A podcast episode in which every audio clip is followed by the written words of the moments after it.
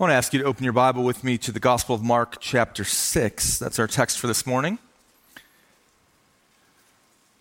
Mark chapter 6. It's on page 841 of the Pew Bible in front of you. You know, some people live their whole life on the fence, or at least they think they do. When we say that someone is on the fence, we're using a word picture to describe indecision at an inflection point. Imagine that you have 100 acres of land and that your neighbor has 100 acres, and between you and them is a white picket fence. The fence is the boundary between the two properties. And the fence is designed to keep things in your property and to keep some things out of your property. And the reason for it is that the goals and the characteristics of your property is different than that of your neighbors. The fence divides the line between the two domains. You might even say the two different ideals for the space, maybe even the two different mini kingdoms. And if you go over the fence, you will receive the benefits of the li- and liabilities of that domain. But if you stay on this side of the fence, you will receive the benefits and the liabilities of this domain. And if you sit on the fence or ride the fence, you live in indecision because you want the benefits of both domains but the liabilities of neither.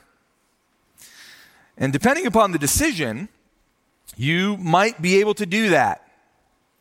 Or that indecision might mean that you actually get neither the full benefit or the liabilities. And so you might be on the fence. You might be on the fence about which college to go to. You might be on the fence about whether or not you should continue in a relationship. Or maybe you're on the fence about which car to buy, or which job to pursue, or which fitness plan to go on. You could be on the fence about whether to stay or whether to move. You could be on the fence about little things or on the fence about big things. Being on the fence is an inflection point, but it's an inflection point that will ultimately require a decision. And some people try to stay on the fence for a very long time. And maybe even they think they can do it for the rest of their life. And some people are on the fence with God. Should I submit to Him or not? Should I follow Him with my whole life or just seek the ancillary benefits. Can I have it my way and his way? Can I stay on the fence? And that's where Mark 6 leads us today. It's the story of King Herod, his wife, and John the Baptist. And we learn something tragic about being on the fence. So follow with me. In Mark 6, starting at verse 14, this is what it says. It says, King Herod heard of it. What did he hear of? He heard of the disciples going about through the region, casting out demons, anointing the sick and healing them, and many people coming to forgiveness in Christ. So King Herod heard of it, for Jesus' name had become known. And some said, John the Baptist has been raised from the dead. That is why these miraculous powers are at work in him. But others said, He is Elijah. And others said he is a prophet, like one of the prophets of old. But when Herod heard of it, he said, John, whom I beheaded, has been raised.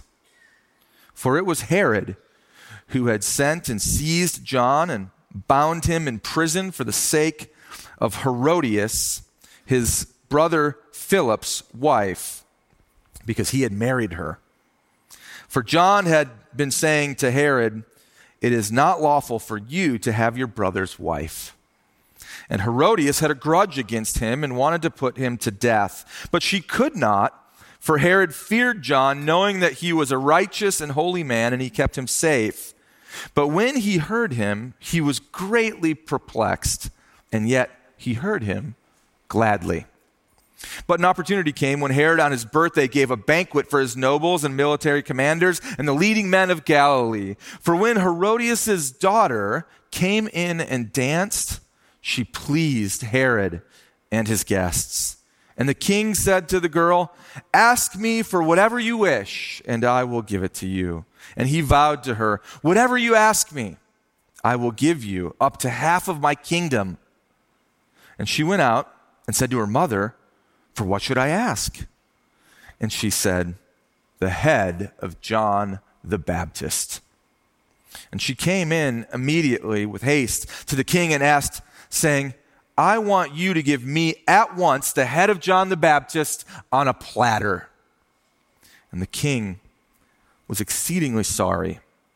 But because of his oaths and his guests, he did not want to break his word to her. And immediately the king sent an executioner with orders to bring John's head. He went and beheaded him in prison and brought his head on a platter and gave it to the girl, and the girl gave it to her mother. When his disciples heard of it, they came and took his body and laid it in a tomb. King Herod Antipas was a man who tried to stay on the fence. In some ways, it was the way of his family as a whole, but nobody can stay on the fence forever. You see, Herod was a title, it was a ruling or kingly title, and he was part of a small dynasty. His father, King Herod the Great, had a long reign over the Jewish provinces. He himself was a Jew who governed the area for the Roman Empire. Now, talk about riding the fence. A Jew ruling over Jews against their will for the sake of the Romans. He was the leader who, upon hearing the prophecy about a coming king and kingdom, and seeing the star in the sky over Bethlehem, ordered the slaughter of all of the male children under two years old in the region surrounding Bethlehem.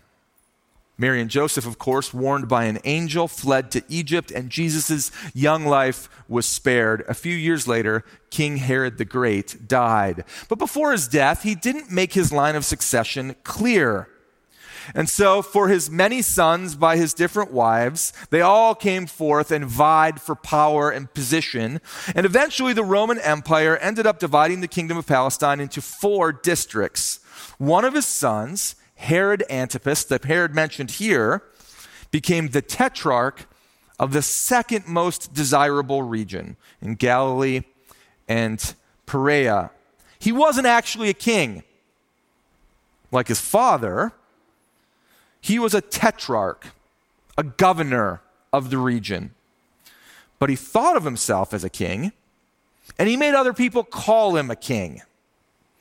And he tried to live like a king. Like father, like son, a Jew governing over a Jewish region against the will of the people, for and under the authority of the anti Jews, the Roman Empire, who had conquered them. Another Herod sitting on the fence. Herod's goal was to keep the region calm, to gain favor with the Roman emperor Tiberius. And so when John the Baptist went about calling people to repent, and thousands of people wandered out into the wilderness to hear him preach and to be baptized, the commotion was a bit too much for the tetrarch. And in political motivation, there was reason to arrest him. Didn't want word getting back to the emperor that the region was unstable. So John the Baptizer was most likely in a dungeon in the massive fortress and palace that Herod had built on the cliffs of the Dead Sea. The walls of the fortress were thick. The walls were high, an estimated 240 feet tall, flanked by high towers around them. And inside the fortress was an ornate and beautiful palace and a dark dungeon. Herod's personal life was anything but simple. Kings usually take what they want, and that was no exception for Herod when he saw a woman that he wanted. This woman was the daughter of his half brother.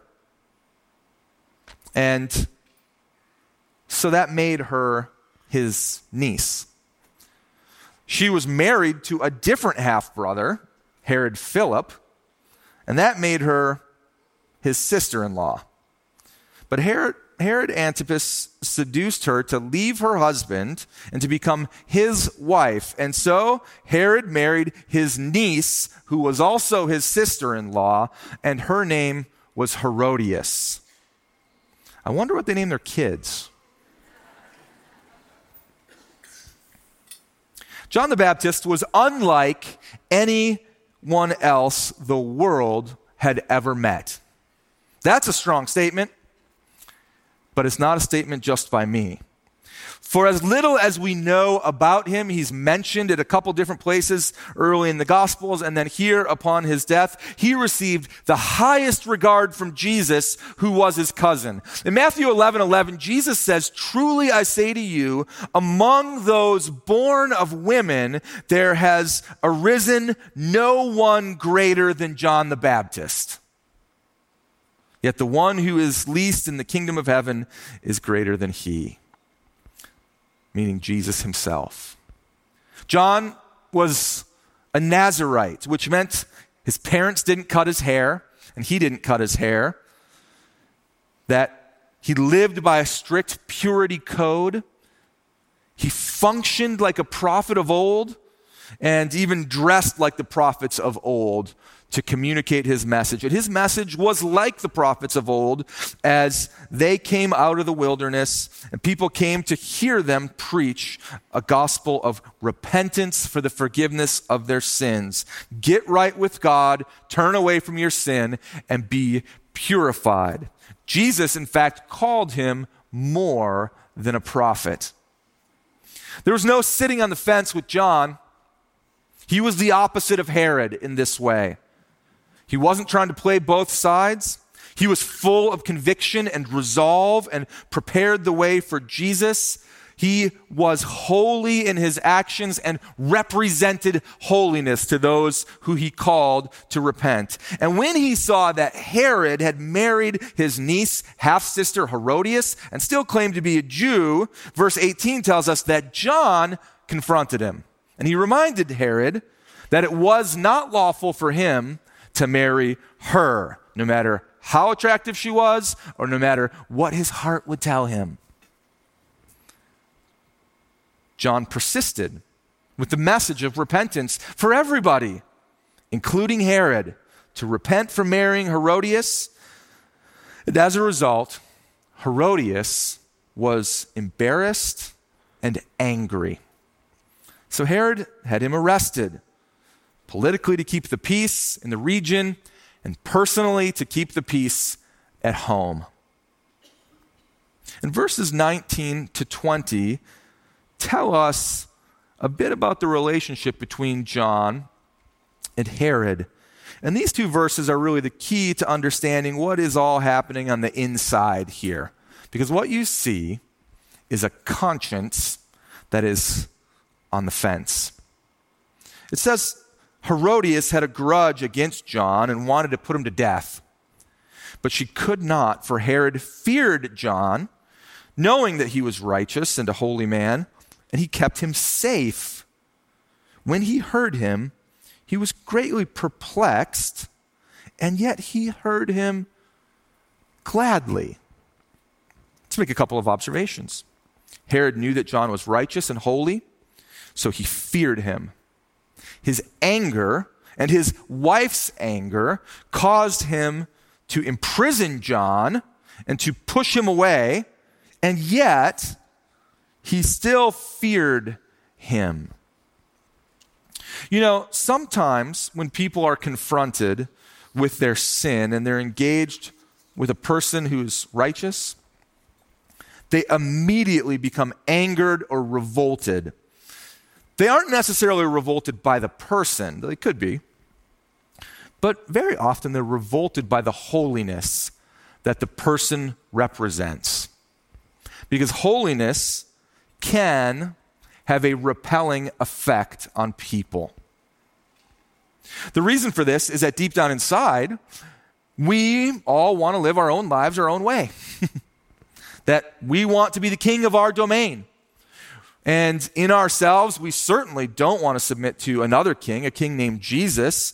And this self determination and rebellion wells up within us. It comes out as anger at the even idea of righteousness or holiness. And we don't want to recognize that there's another way we should be doing something. I wonder if that's ever happened to you when you engage with somebody and they find out that you're a Christian and they are automatically repelled, not because of anything you said or even did, but because of what you represent.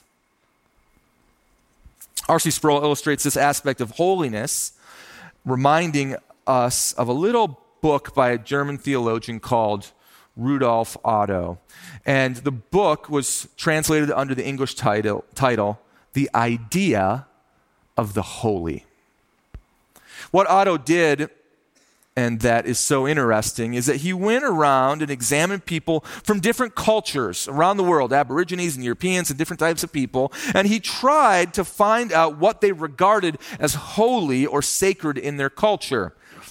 And then he did studies phenomenologically to see the normal human reactions to the holy. And after making this study, he tried to distill the essence of the human experience of the holy and come up with some conclusions. And he would come up with these conclusions and invent phrases to describe them. And so if you would ask him, Dr. Otto, what is the holy? His answer, because he had a Latin term for everything, was the mysterium tremendum. What does he mean by that? He means that the experience that we have of the holy is an experience of something very strange, impossible to penetrate or fathom. It's mysterious, but it is also powerful. The awesome, mysterious power provokes a sense of fear within us. Listen to how Otto describes what he calls this awful mystery. He says, The feeling of it may at times come sweeping like a gentle tide, pervading the mind with a tranquil mood of deepest worship.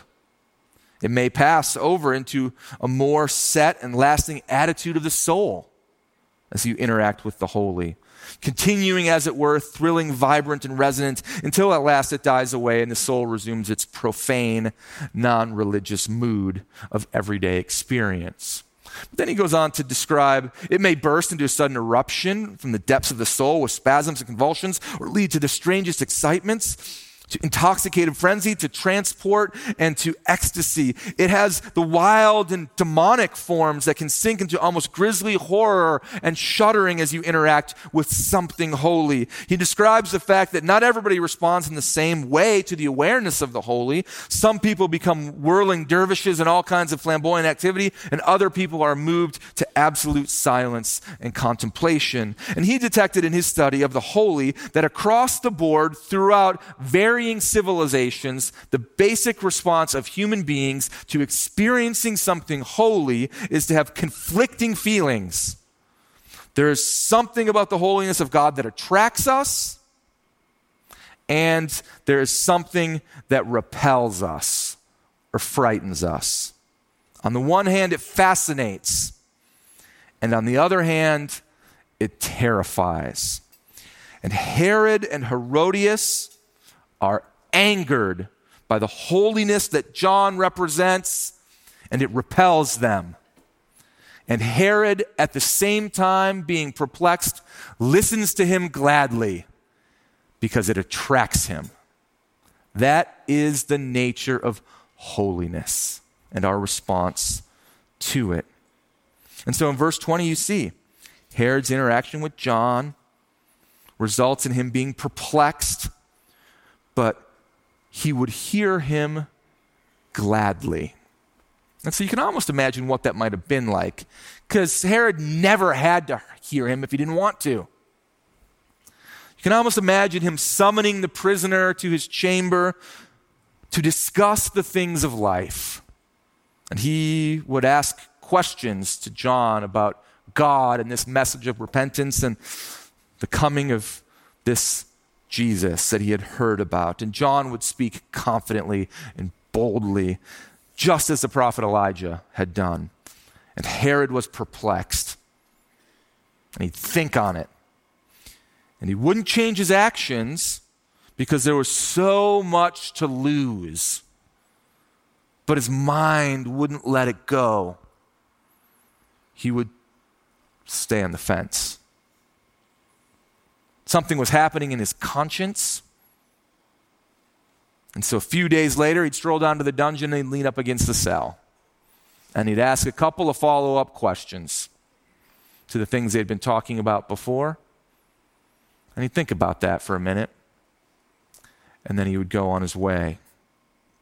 His conscience was gnawing at him about these things that John had said. And it was making him think about, think about things that he had never thought about before, and he was happy for that. Something was going on inside of there. Perhaps he was tired of the politics and the social climbing and the backstabbing that occurs in a king's court, and the words of John the Baptizer were life giving and stimulating. But to repent would mean that he would have to give up so many things so many things that he liked, so many things he thought brought him fulfillment. To repent would mean his status would change, his promiscuous lifestyle would be halted, the opulence in which he lived in would be threatened. And so he would listen and he'd think, and it would gnaw at him, but he would not repent. There was too much to give up. He would rather protect John and continue to have the stimulation and access of the mind and even the soul while living his own life his own way, he would stay on the fence. Time went by. Herod preserved John's life. He had a tremendous opportunity to turn to God, but despite the opportunity, he would firmly position that conscience of his right on the fence Perhaps he thought he could live that way for the rest of his days. But then it was his birthday, and it was time for a party. And so, verse 21 tells us that Herod threw a big kingly birthday party for himself. Nobles and military men and leading men of the community were all there. They're present for the grand dinner. The food was excellent. The meat was superb. The wine was of the highest quality. And as was often the case in kingly type parties, the succulent treats were consumed and the music was playing and the party would go late into the night and the alcohol was flowing. And Herodias, Herod's wife, saw her opportunity.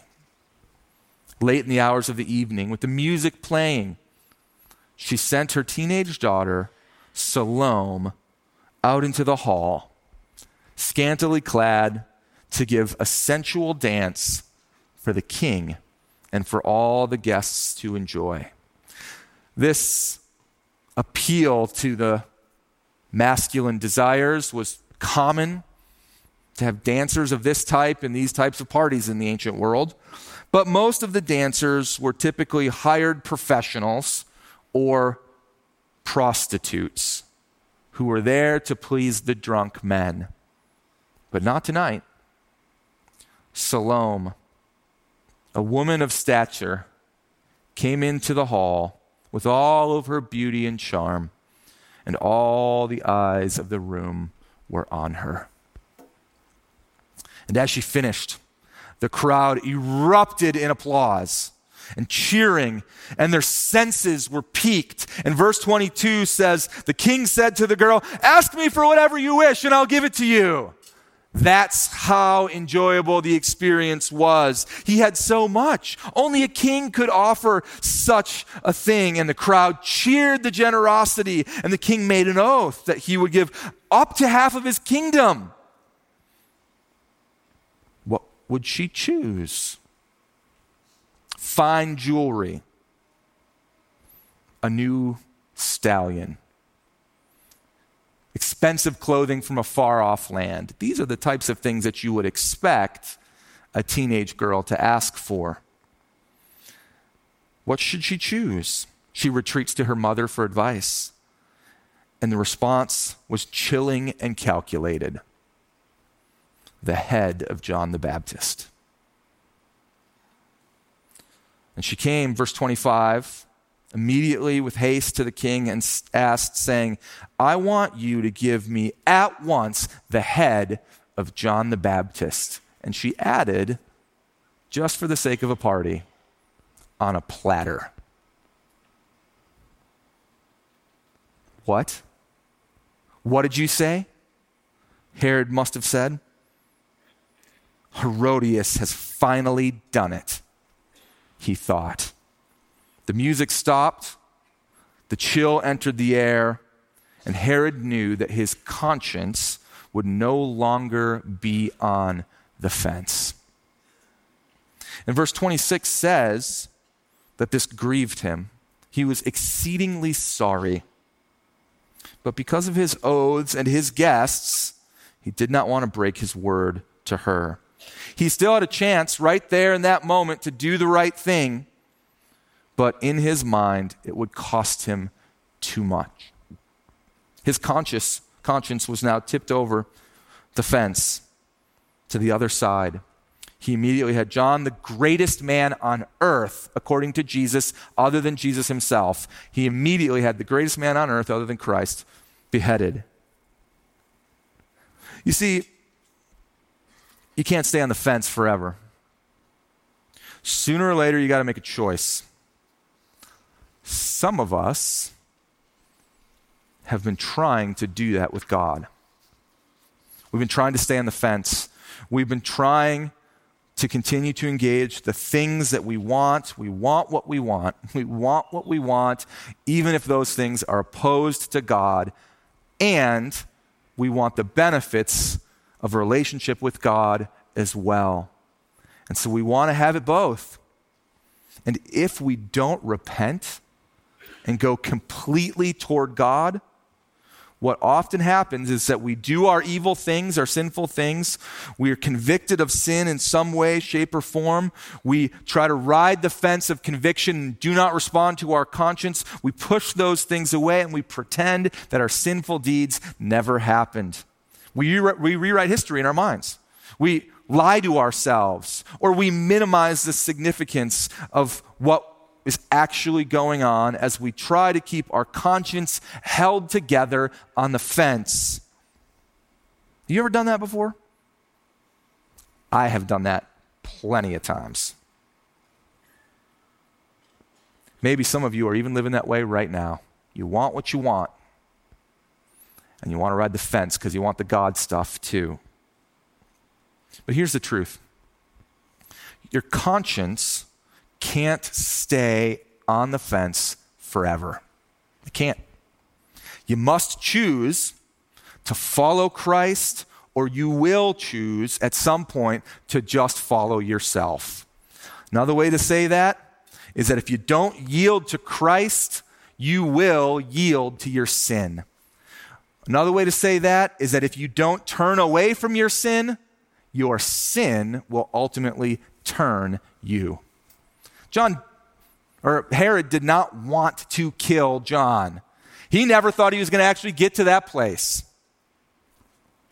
But if you don't turn from your sin, your sin will ultimately turn you. Michelangelo's final work was called the Rondanini Pieta, the sculpture on which he worked for 10 years.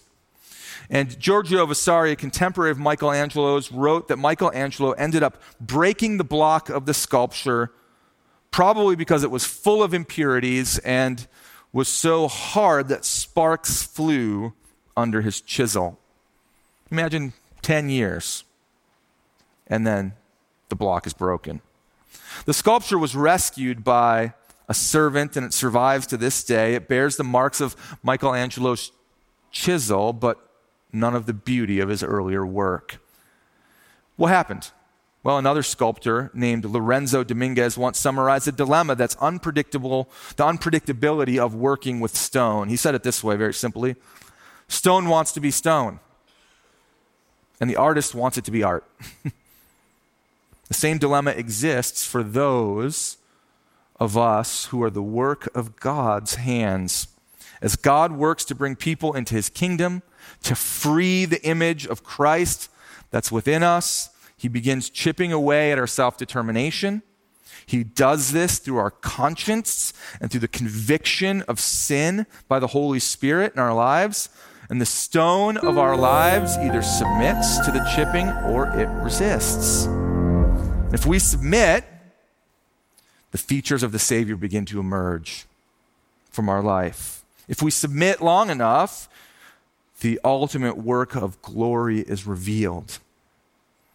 If, however, the life resists and continues to resist, there's a day when God will let the stone be stone. C.S. Lewis said as much when he stated that there are only two kinds of people in the end those who say, Thy will be done, and those whom God says, Okay, go ahead and have it your way. You know, this wasn't the last time that we would see Herod in the New Testament. A year or two later, he pops up again. He's a different man by then. And this time he has an opportunity to either support or reject the crucifixion of Jesus. And it says this in Luke chapter 23 When Herod saw Jesus, he was very glad, for he had long desired to see him, because he had heard about him and he was hoping to see some sign done by him. And so he questioned him at some length, but he made no answer. The chief priests and the scribes stood by, vehemently accusing him, and Herod with his soldiers treated him with contempt, and they mocked him. And then, arraying him in splendid clothing, he sent him back to Pilate. And Herod and Pilate became friends with each other that very day, for before they had been at enmity with each other. Sad to see. Just a few short years, Herod's conscience had gone from being open to God to be completely dead to God. He wanted to see Jesus, but not to have conversations with him like he had with John the Baptist. He wanted to see Jesus, but not to inquire if he was the one that his father, Herod the Great, had been trying to kill, and therefore killed all the innocents. He wanted to see Jesus, but not to see God. He was curious to see Jesus, but only because he wanted to be amused and entertained by his miracles. And that's it. His conscience was seared. And Jesus wouldn't even speak to him. You see, you can't stay on the fence forever with God.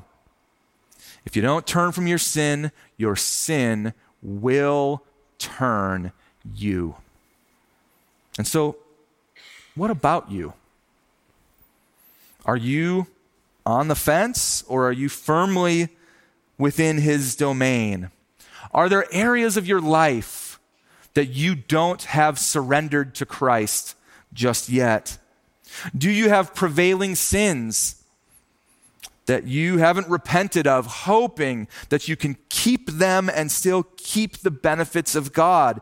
Is God convicting you or compelling you to act, to change, to yield? And are you still resisting? You can't stay on the fence forever. If you don't yield to Christ, you will yield to your sin. If you don't turn from your sin, your sin will turn you. But here's the good news God is gracious, He's kind, He's quick to forgive, and He invites you to come to Him. Let's pray.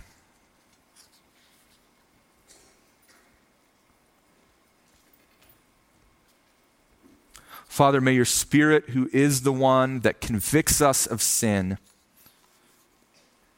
who compels us toward holiness, who softens our hearts to you, be doing that very work right now. And may we push him aside no longer. Amen. Friends, some of us have a decision to make. The decision is very simply are we going to follow our own way or are we going to follow Christ? And he calls us to come. And I want to encourage you uh, don't wait to make that decision because if you do, then you will do the things that you've just done before, which is take whatever conviction the Lord is giving you and you'll wait it out and push it aside until you don't feel that so acutely. Others of us have a different decision to make, and that is we've followed Christ or professed our faith, but we're still dabbling in those areas of sin. And the same is applicable. Don't wait to respond in repentance. Don't wait. He's so gracious and loving to forgive. And you will be in a much better place when He does that in your life. If you need prayer around any of those things, we'd love to pray with you today. Please come forward. There'll be people up here to pray with you and to encourage you as you turn back to the Lord in that way. And as you go, be encouraged. God is the one who does this work in us as much as we have a volitional response to Him that he is the one who is enacting these good things in you. And so that's why Paul writes in Romans 16, uh, our doxology for today, which is now to him who is able to strengthen you according to the gospel and the preaching of the Lord Jesus Christ, according to the revelation of the mystery that was kept secret for long ages, but has now been disclosed and through the prophetic writings has been made known to all nations, according to the command of the eternal God to bring about the obedience of faith to the only wise God be glory forevermore through Jesus Christ. Amen. God bless you as you go.